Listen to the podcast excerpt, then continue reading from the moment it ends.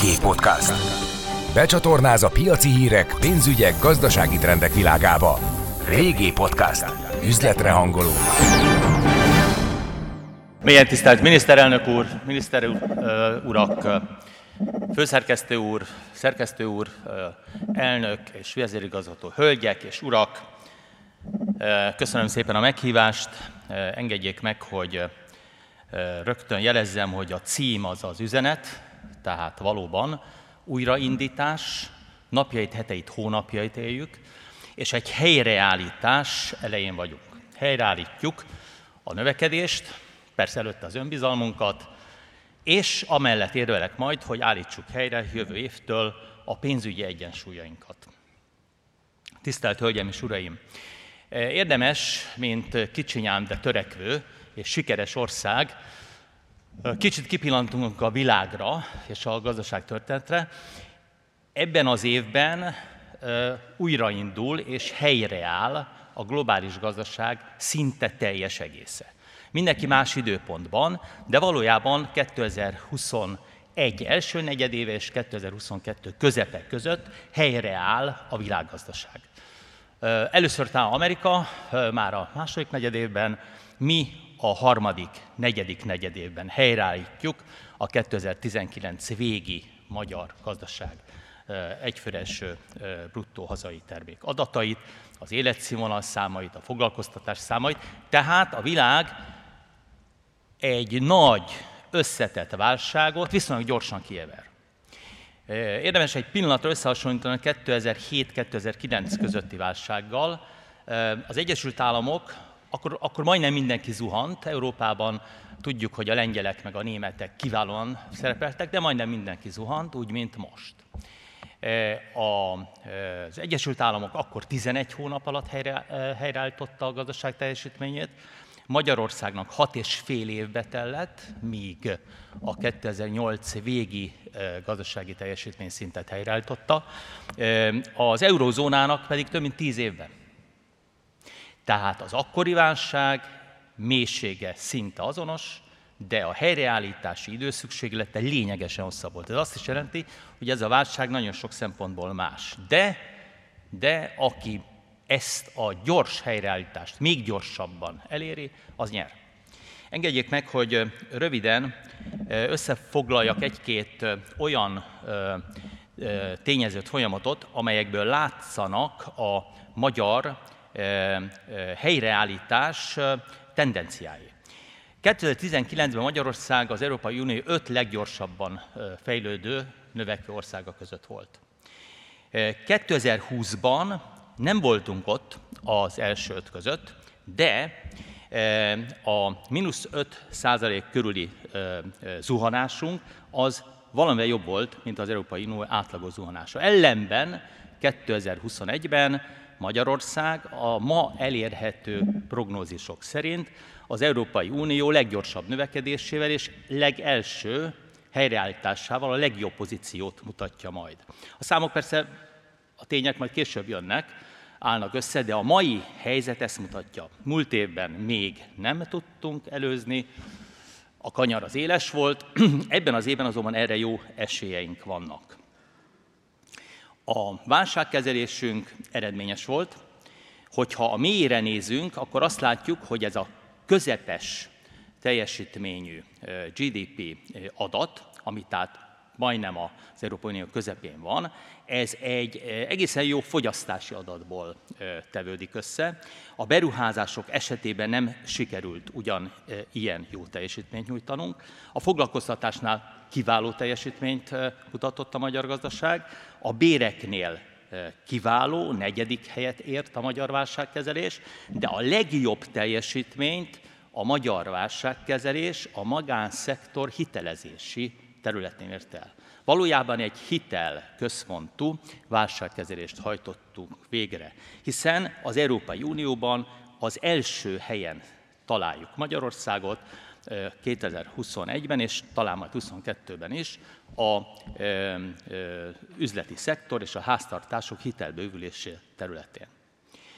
Elérhetjük már a harmadik negyed évben a válság előtti GDP szintet, még egyszer, múltkor az akkori nagy válságban, ami nálunk hát egy kettős válság volt, mert már a 2002-es kormányváltás után elindult valójában az első száz nappal, és 2005 elejétől egy beruházási válságot értünk el. Szóval ez a kettős válság, ez egy hat és fél éves kilábalást igényelt. Most egy másfél éves helyreállítási, növekedés és reálgazdasági helyreállítási szakaszt látunk előre. A régiós és a feltörekvő országok között az egyik legtöbb forrást a magyar válságkezelés mozgósította a sikere érdekében. Ha rápillantunk három országcsoportra, akkor azt látjuk, hogy a miénkben, tehát a feltörekvő közép-kelet-európai országok csoportjában egyértelműen Magyarország vezet. Ha rápillantunk a jobboldali tartományra, a fejlett országok körére, akkor azt látjuk, hogy ők valamivel több, sőt, van, aki sokkal több forrás mozgosított, a válságkezelésre nem feltétlenül látjuk ugyanezeket a számokat eredményként is, de a forrást azt oda tették, és minél szegényebb ország volt a nagyvilágban, a globális térben, annál kevesebb forrást tudott mozgósítani. Tehát a régióban Magyarország kiemelkedően sok forrást adott a válság, mégpedig összetett válság összetett kezelésére. Ha rápillantanak a szerkezetre, egyértelműen, hogy a, egyértelmű, hogy a jegybanki mérleg bővülése adta helyesen a válságkezelés forrásainak többségét. A hiteltörlesztési monatórium óriási segítséget nyújtott, majdnem 2000 milliárd forint mértékben, és a többi válságkezelő forrás is működött. Ha azt is megnézzük, hogy a Magyar Nemzeti Bank a járvány kezdete óta mennyi forrást állított elő és adott át a gazdaságnak és a kormánynak és a bankrendszernek a válságkezelésre, akkor azt látjuk, hogy eddig, május végéig mintegy 9300 milliárd forintnyi forrást mozgósítottunk. Csak érdekességként az elmúlt két Európai Uniós 7 éves költségvetési ciklusban tízezer és tízezer, tehát kétszer tízezer milliárd forintnyi forrást kaptunk az Uniótól. Most másfél év alatt közel annyi forrást mozgostottunk belülről, belülről, a központi bank mérlege segítségével, mint amit 7 év alatt kaptunk az Uniótól. A megoldás tehát mindig belül van. Ha önök rápillantanak a szerkezetére, akkor azt látják, hogy az NHP hajrá, mint egy 3000 milliárd forintos forrása döntő volt, ahogy a moratórium is. Döntő volt az állampapír vásárlás, illetőleg a bankrendszer részére nyújtott fedezett hitel. Ez a szerkezet azt is jelenti, hogy az összetett válságot egy sokrétű eszközrendszerrel kezeltük. Ha csak egy valahol, valahol ütötte volna fel a fejét a válság, akkor lehet, hogy csak egy eszközt kellett volna használnunk. Összetett válság volt, sokrétű eszköztárat alkalmaztunk. Még valami látszik, ami nincs itt. Az előző ábrákban sincs benne, Magyarországon összetett válság volt, de nem volt pénzügyi válság. Magyarországon egyetlen pillanatban és egyetlen területen sem lépett fel a pénzügyi stabilitást megingató probléma, amely válság állt volna össze. Sehol a globális térben, különösen a fejlett országok körében nem volt pénzügyi válság, mert a világ kormányai és jegybankjai tanultak a 2007-2009-es globális pénzügyi válságból. Például azt megtanulták, hogy figyelni kell a pénzügyi rendszerre, és figyelni kell a foglalkoztatásra. A sokrétű pénzügyi eszközrendszer az is jelentette, hogy Magyarország központi bankja képes volt ráülni, képes volt használni azokat a, az eredményeket, amelyeket 2013 óta elértünk. Az előzőekben látott 9300 milliárd forintnyi forrást bizonyosan nem tudta volna a Magyar Nemzeti Bank, a kormány, a bankszektor és a háztartások és az üzleti szektor részére átadni, akkor, ha nem hajtjuk végre ezt a 12 fordulatot. Aranyat értek, nem csupán a jegybank aranytartalékai, hanem aranyat értek a 13 óta végrehajtott jegybanki monetáris politikai és egyéb fordulatok. Itt látunk 12 ilyen fordulatot, 12 ilyen sikeres lépést. Ha csak egyik, másik, harmadik kiesik, lehet, hogy nem tudunk 9300 milliárd forint értékű válságkezelés segítséget adni. A post-covid szindrómát szeretnénk elkerülni. Szeretnénk azt, hogyha most ezekben a hetekben, a hónapokban kijönnénk, nem csupán a reálgazdaság, nem csupán a foglalkoztatás, munkerőpiac, beruházások, fogyasztás a válságból, hanem lelkileg is kijönnénk belőle. Szeretnénk ezért három területen helyreállítani a magyar gazdaság egyensúlyát. A növekedés helyreáll, az újraindítás után. Helyreáll a reálgazdaság teljesítménye, most úgy látjuk, hogy a harmadik negyedévben, legkésőbb a negyedikben, de helyre kell állítani a munkaerőpiac egyensúlyát, egy teljes foglalkoztatást elérve, helyre kell állítani a pénzügyek egyensúlyát, mi amellett érvelünk, és ilyen számításokat adunk át a kormánynak, hogy a moratóriumban az maradjon bent, akinek valóban továbbra is szüksége van rá az pedig kezdje el a törlesztést, aki képes, mert például megmaradt a munkahelye, vagy most újból van a munkahelye, azért, mert megmaradt a korábbi bér és jövedelem szintje, vagy nőtt a jövedelem szintje, és képes a törlesztésre. És mi bizony azt valljuk, hogy 2022-ben már szükségessé és lehetségessé válik a pénzügyi egyensúly, az államháztartás egyensúly helyreállítása, ami a mi e, e, magyar viszonyaink között egy 3% körüli e, jövő évi költségvetési deficitet jelenteni. És persze helyre kell állítani a piaci egyensúlyt, a kereslet és kínálat közötti egyensúlyt. Egy ilyen gyors, másfél év alatt végrehajtott helyreállítás az inflatórikus. Nem lehet másképp. Mindenhol így van. Minden inflációs adat a nagyvilágban mindenhol azt jelzi, hogy ha nem 4, 5, 6, 7, 10 év alatt áll helyre a korábbi gazdasági teljesítmény, akkor az inflációval jár. Nálunk is így van, ezért a Magyar Nemzeti Banknak kötelessége, mint első mandátum, helyreállítani a piaci egyensúlyt, letörni az inflációt. A foglalkoztatás és munkaerőpiac egyensúlyát az új szakaszban, mert új szakasz kezdődött a helyreállítással, elsősorban a termelékenység vezető növekedési szakasszal és a tőkén és innováción alapuló növekedéssel érdemes megcéloznunk. Fantasztikus eredményeket értünk el az extenzív ö, munkahelyeket bővítő politikával, de azt gondolom, hogy most egy fordulatra kell vállalkoznunk, és ezt, erre képesek is vagyunk. A pénzügyek területén a jövő évre a költségvetés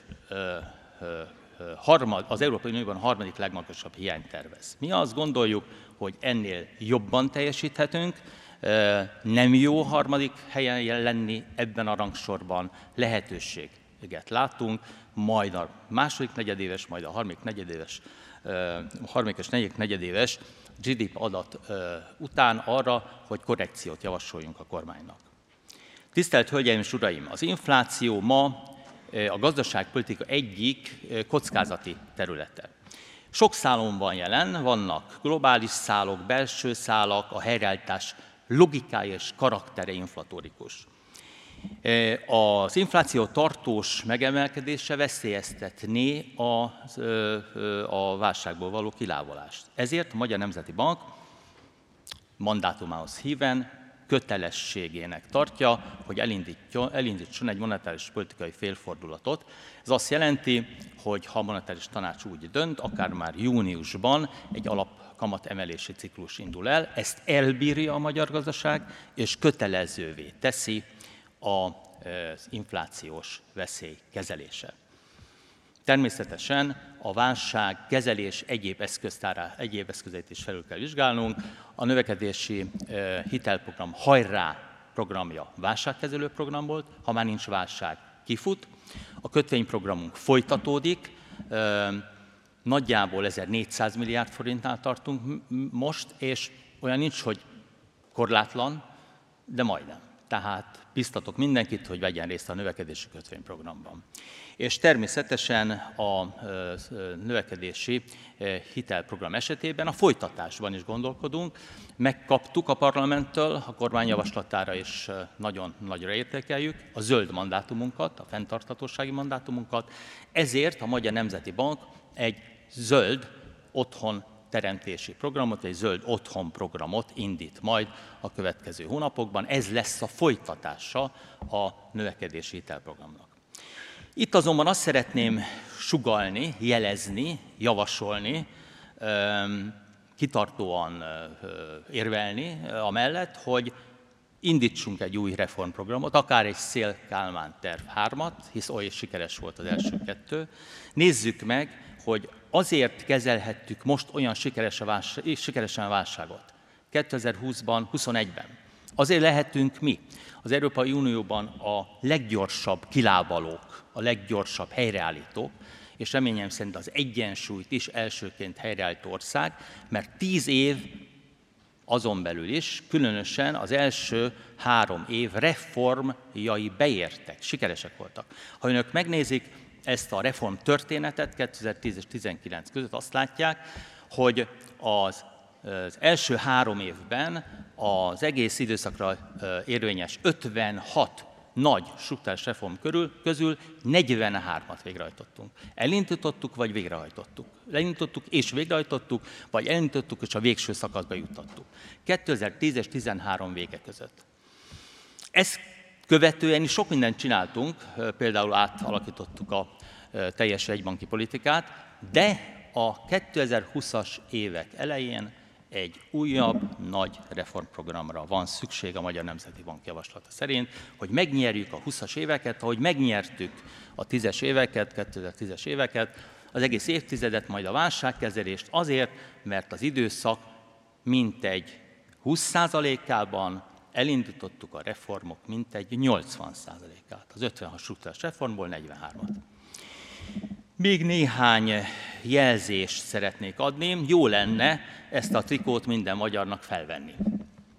Tehát 2020-ban még nem tudtunk kanyarban előzni, de a kanyar az kicsit élesebb is volt, hosszabbnak is tűnik, nehezebbnek is tűnik, de lehetőséget láthatunk, lehetőségünk van arra, hogy 2021-ben ezt a tikót minden magyar fölöltse.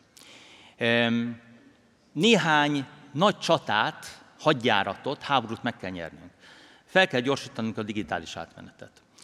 Az élet minden területén a fenntarthatóság felé kellene lépnünk.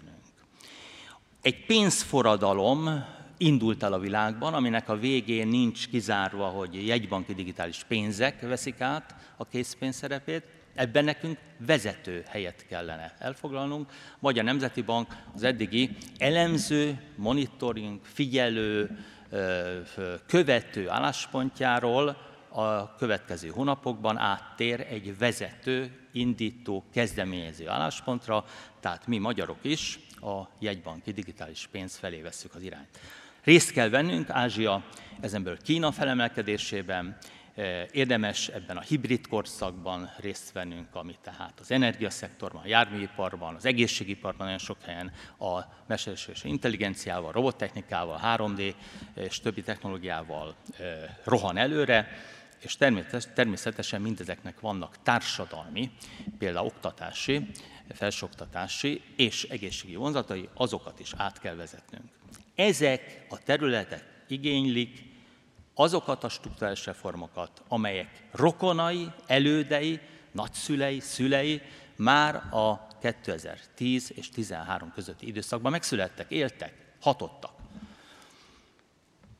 Tisztelt Hölgyeim és Uraim, végül még néhány gyors jövőben mutató nyíl. Az egyik, hogy a sikeres felzárkózáshoz növelnünk szükséges az úgynevezett okos beruházások arányát. Magas, szerencsésen, jól a magyar beruházási ráta. Nem is lehet 25% alatti beruházási rátával felzárkózni, amilyen közelít a 30%-hoz, ez jó. Ezen, ennek szerkezet azonban átalakításra szorul. Az építési hagyományos beruházási tevékenységhez képest növelnünk kellene mindazt, ami okos beruházás. Ha megnézik ezt az ábrát, akkor láthatják, hogy mondjuk Dániában háromszor olyan magas az immateriális beruházási javak aránya a beruházásokon belül, mint Magyarországnak. Ez innovációt jelent, ez oktatást jelent, ez digitalizációt jelent, mindent, ami okos beruházás. Élnünk kell az adatforradalommal, és ehhez egy adatreformra van szükségünk. Az adat az új olaj, és azt gondolom, hogy Magyarország akkor nyer, hogyha minden adatot kibányászunk, ami az elmúlt egy évtized sikereire vonatkozik, ami a válságkezelésre vonatkozik, és minden adattal élünk, kicsit gyorsítom, amely egy zöld és hosszú távú fenntarthatóság felé vezet minket. Köszönöm szépen megtisztelő figyelmüket! Üzletre hangolunk. Régi podcast.